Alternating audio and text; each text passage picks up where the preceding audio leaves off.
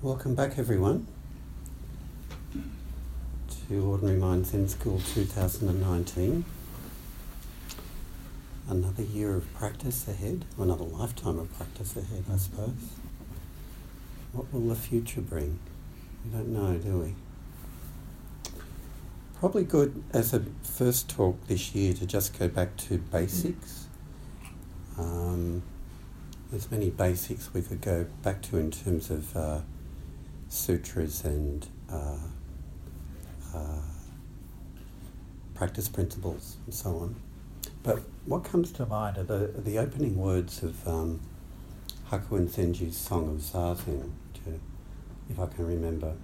Um, all beings by nature are Buddha, as ice by nature is water.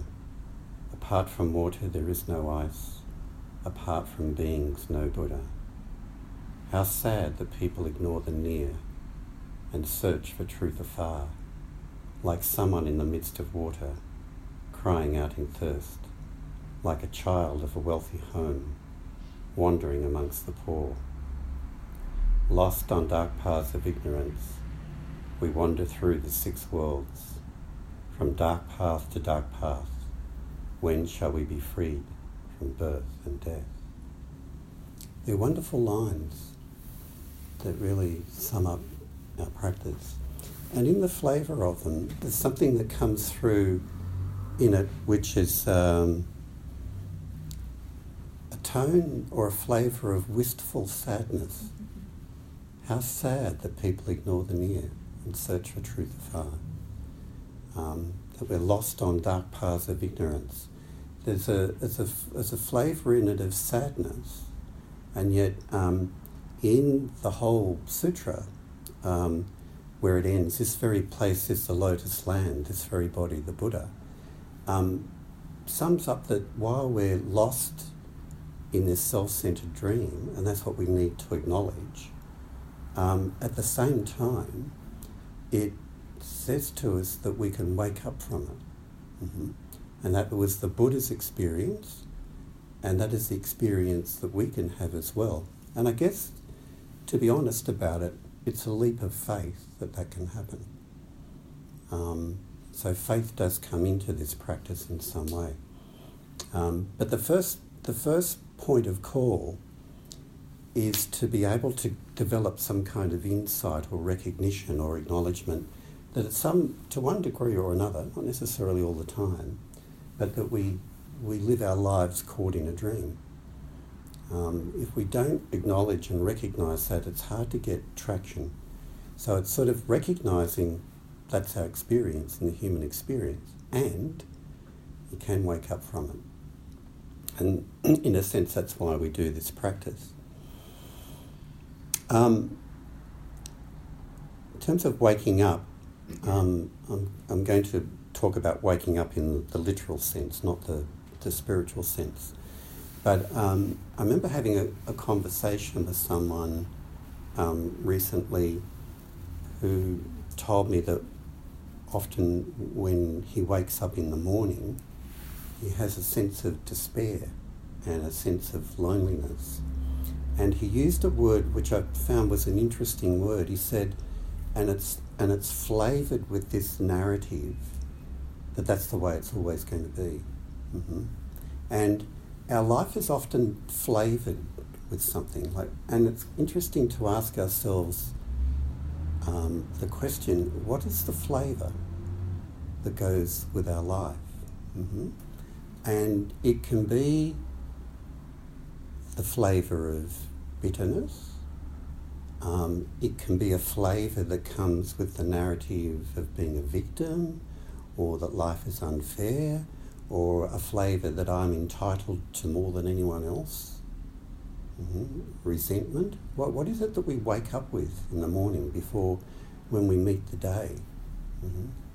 What actually happens at that point? Um, do we wake up cranky? Mm-hmm. Do we wake up um, stressful and worried about all the things that might happen? you know? Or do we just wake up? Mm-hmm. There is a, a koan in our koan collection, uh, which is why do you put on your seven piece robe at the sound of the bell? Or just more simply, why do you put on your robe at the sound of the bell?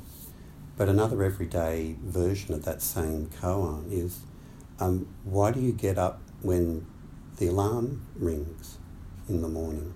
Why do you get up? Uh-huh. The koan. Uh-huh. How do you respond to that?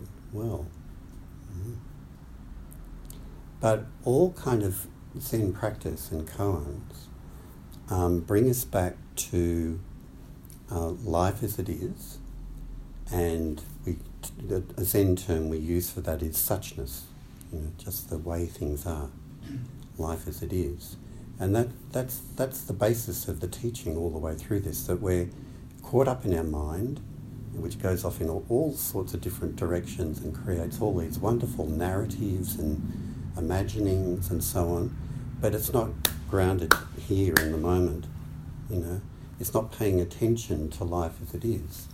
And the whole practice is about training ourselves to come back to life as it is until it becomes natural.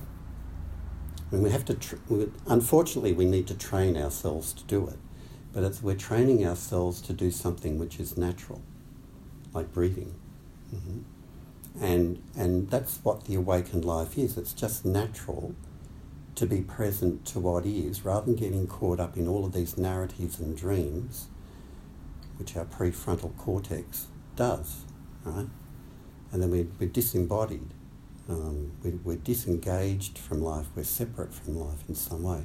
So it's all about coming back to that mind and body unity, but life and, and, and person unity, into being, being connected into the suchness of life all the time. All of the teachings are all directed towards that point. Um, that's why um, Hakuin's words I find so wonderful and, and nourishing. Hmm. What is the flavour of our lives? Mm-hmm. If we were living in life as it is, what would be the flavour of our lives? A lot of Zen teachers would say it has no flavour. Mm-hmm. But I would like to say it's both sweet and salty. Mm. And as Thich Nhat Hanh said too, that um, the, the nature of our life is that it's um, it's terrible and wonderful. I kind of think he means it's not that so much that it's um, it can be terrible or it can be wonderful, but it's terrible and wonderful at the same time. There is suffering in life, and yet there's a way of being in that suffering where we're not suffering, or there's no one suffering in that, and that's the transformative experience.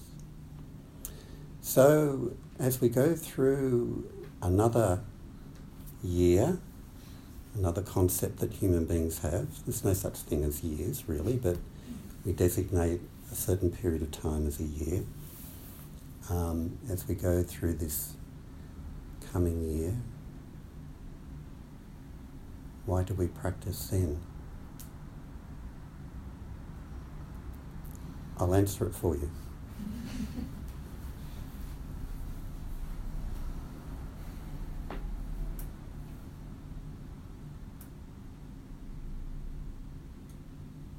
Thank you. That's the end of my talk.